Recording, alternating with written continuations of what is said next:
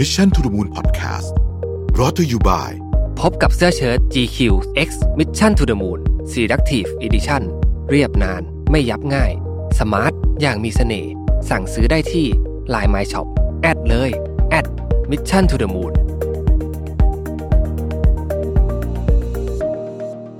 สวัสดีครับ ยินดีต้อนรับเข้าสู่ Mission to the Moon Podcast นะครับ คุณอยู่กับประวิทยานุสาหะครับ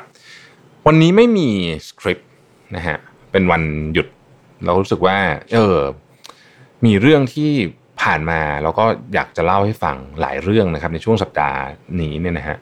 สัปดาห์สองสัปดาห์นี้เนี่ยเป็นช่วงที่แบบผมรู้สึกปั่นป่วนมากคือ manage ชีวิตตัวเองไม่ได้แล้วรู้สึกเหนื่อยเหนื่อยเนี่ยนะฮะแล้วก็รู้สึกว่าเฮ้ยทำไมปัญหามันเยอะจังนะฮะมีปัญหาแบบไม่ใช่ทุกวันนะแทบทุกแทบทุกครึ่งชั่วโมงเลยปัญหาที่แบบบางเรื่องก็ไม่ควรจะเกิดอะไรอย่างเงี้ยนะแต่ว่า วันก่อนเนี่ยนะครับผมก็ได้มีโอกาสสัมภาษณ์ปาเต็ดยุทธนาบุญอ้อมนะครับ ซึ่งเดี๋ยวไปฟังตอนสัมภาษณ์ยาวๆได้นะชั่วโมงนิดๆนะฮะโอ้โหยาวเหยียดเลยนะครับ แต่สนุกมากนะฮะผมก็คุยหลายประเด็นนะครับ แต่ว่าประเด็นที่ผมรู้สึกว่าเออมันช่วยสอนอะไรผมเยอะเนี่ยก็คือเรื่องของโควิดกับวงการ organizer event และเพลงนะฮะคือป๋าเต็ดเนี่ย อยู่ในวงการเพลงมาหลายสิบปีนะครับเห็น cycle ตั้งแต่ตั้งแต่เพลงเนี่ยยังไม่ได้เป็น RS Grammy นะแล้วก็มาเป็นช่วง RS Grammy แล้วก็พัฒนา evolve มาจนทุกวันนี้ก็เป็นแบบที่เราเห็นกันอยู่ในสตรีมมิ่งเนี่ยเพราะฉะนั้นเรียกว่าเป็นเป็นคนที่คลุกคลีในวงการมาตลอดนะครับแล้วก็น่าจะเป็นคนแรกๆในเมืองไทยที่ทำให้อีเวนต์ลักษณะแบบ Big Mountain เนี่ยมันเกิดขึ้นได้อย่างจริงจังนะครับ ทีนี้ ช่วงโควิดเนี่ย ก็คนก็โดนผลกระทบกันเยอะ แต่คนที่ไม่ค่อยได้รับการพูดถึงเท่าไหร่นี้ต้องยอมรับจริงๆเนี่ยนะครับ ก็คือวงการเพลงและวงการบันเทิงนะครับปาเต้บอกว่าเราโดนปิดก่อนเปิดหลังสุดนะฮะซึ่งบอกว่าเราจะพูดถึงสมมติพูดถึงนักร้องแล้วกันนักร้องนักดนตรีนะครับหนึ่งวงนะฮะปกติเนี่ยเขาก็รับงานนะคือต้องอธิบายแบบนี้ก่อนว่า ยุคนี้เนี่ย นักดนตรีเนี่ยนะครับรายได้เนี่ยเปลี่ยนไปปาเต้เล่าให้ผมฟัง บอกว่าสมัยก่อนเนี่ยเกิดจากการขายเทปซีดีนะ physical asset นะฮะเยอะๆ แล้วก็ไปแล้วก็เล่นคอนเสิร์ตโชว์ตัวนะก็เป็นรายได้อีกอันหนึ่งแน่นอนอยู่แล้วนะครับแต่ว่ายุคนี้เนี่ยเราก็รู้กันอยู่แล้วแหละว่าไอ้รายได้จากการขายตัวเพลงเนี่ยนะครับแม้จะเป็น streaming service เองก็ไม่ได้เยอะ เพราะฉะนั้นเนี่ยรายได้ของศิลปินเนี่ยจึงอยู่ที่ค่าลิขสิทธิ์นะครับ กับเรื่องของพวกเนี่ยการแสดงซะเยอะการแสดงนี่น่าจะแล้วเป็น part หลักเลยนะครับวงดนตรีส่วนใหญ่เขาก็จะมีงานเนาะไปเล่นตามอีเวนต์ตามผับตามงานแต่งงานงานอะไรก็แล้วแต่ที่ที่เขามีงานเปิดตัวสินค้านะครับ อะไรอย่างเงี้ยเขาเขาจะเชิญนักดนตรีไปเล่นอยู่เป็นปกติอยู่แล้วนะครับก็บางคนนี่ก็คืองานชุกมากๆนะแบบเดือนหนึ่งนี่ก็คือแบบออกไปแบบ 20 วัน 30 วันก็มีก็เคยเห็นมาแล้วนะครับ บางคนนี่วิ่งกันวันหนึ่งสองสางานก็มีนะฮะทีเนี้ยมันก็ฟังดูดีใช่ไหมคือตอนตอนที่เป็นก่อนโควิดเนี่ยเอ่อคนเหล่านี้ไม่ได้มา เราเห็นนักดนตรีสี่คนไม่ได้แปลว่ามีนักดนตรีสี่คนมีคนเบื้องหลังอีกเยอะมากเป็นหลักสิบนะฮะเพราะฉะนั้นเนี่ยพอร้านปิดผับปิดอีเวนต์ห้ามจัดนะฮะโอ้โห คนลำบากเยอะมาก พี่เอ่อป๋าเต็ดเนี่ยบอกว่า sound engineerมือต้นๆของเมืองไทยเนี่ยยังต้องออกไปขายก๋วยเตี๋ยวอะตอนเนี้ยคือมันมันมันขนาดนั้นนะฮะคือคือไม่ได้บอกว่าขายก๋วยเตี๋ยวไม่ดีหรืออะไรนะ แต่ว่ามันมันแสดงให้เห็นว่าอุตสาหกรรมมันกำลังแย่จริง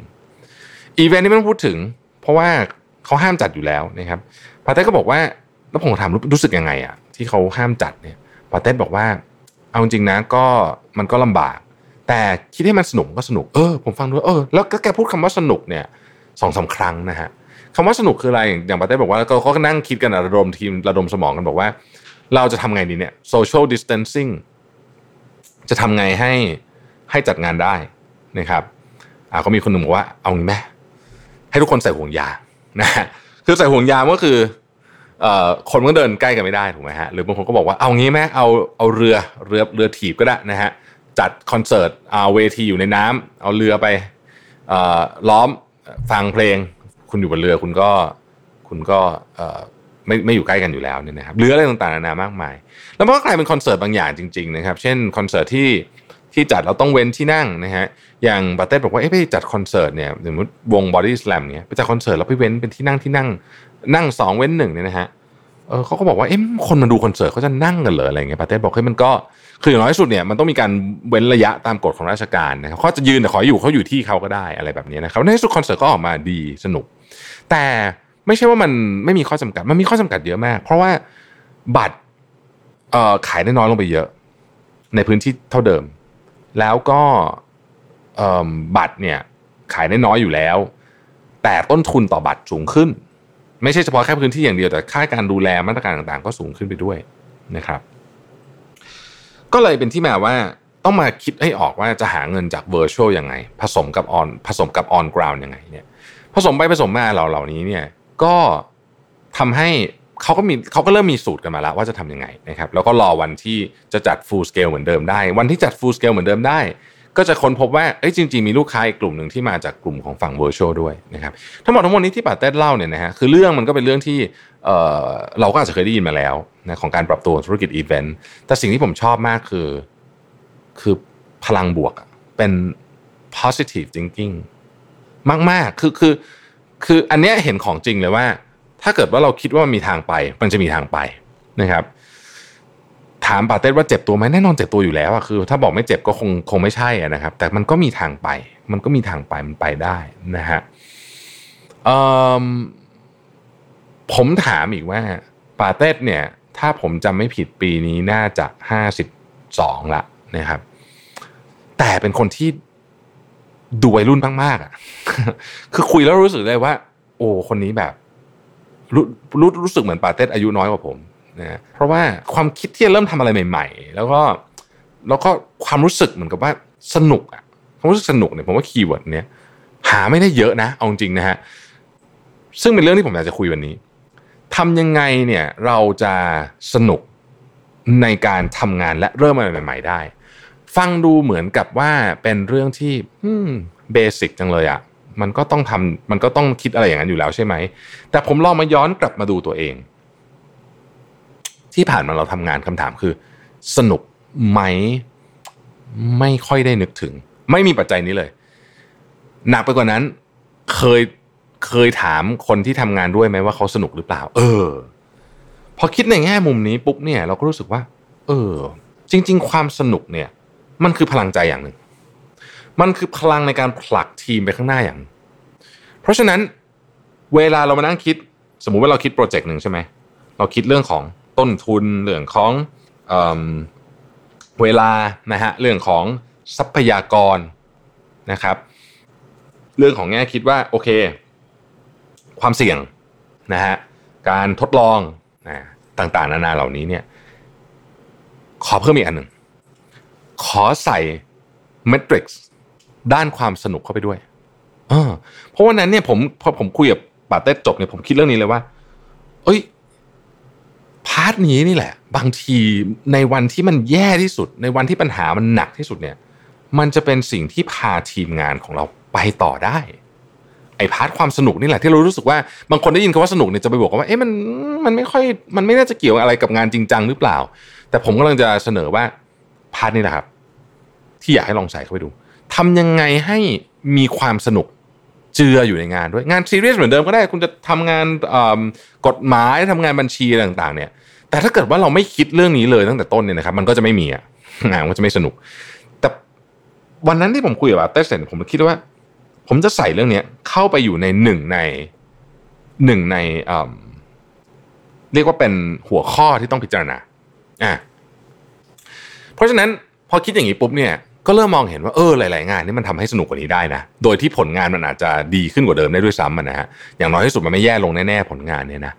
ถ้าเกิดถ้าเกิดมันทำอย่างนั้นได้ทำไมเราถึงจะไม่ทำนะครับ ก็เป็นที่มาว่าผมคิดว่าต่อจากนี้เนี่ยแฟกเตอร์เรื่องของฟันนะอาจจะอาจจะถึงขั้นเรียกได้ว่า entertainment value เลยก็ได้นะ อาจจะไปได้ไกลถึงขนาดนั้นเลยเนี่ยนะมันควรจะต้องถูกนำมาใส่ไว้ด้วยนะครับ ทีนี้ใส่ยังไงดี อ่าใส่ยังไงดี เราก็ลองมานึกดูนะครับ อะ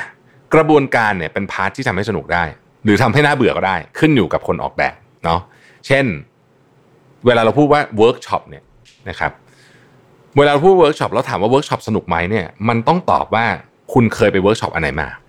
เวิร์กช็อปบางอันโอ้โหฝืดสนิทสุด ๆ เบื่อมากๆนะครับเมื่อไหร่จะจบวันสักทีรอ coffee break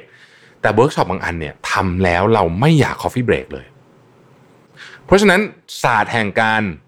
moderate workshop ที่ดี จึงควรมี จึงควรมี จึงควรสอดแทรกเข้าไปในการทำงานเอ่อ market survey นะฮะสมมุติว่าต้องลงพื้นที่ market survey market survey ปกติมันก็ไม่ค่อยสนุกเท่าไหร่อะคำถามคือทำให้มันสนุกได้ไหมอ่าทำให้มันสนุกได้ไหม มันก็ทำได้นะฮะ อย่างเช่นบอกว่า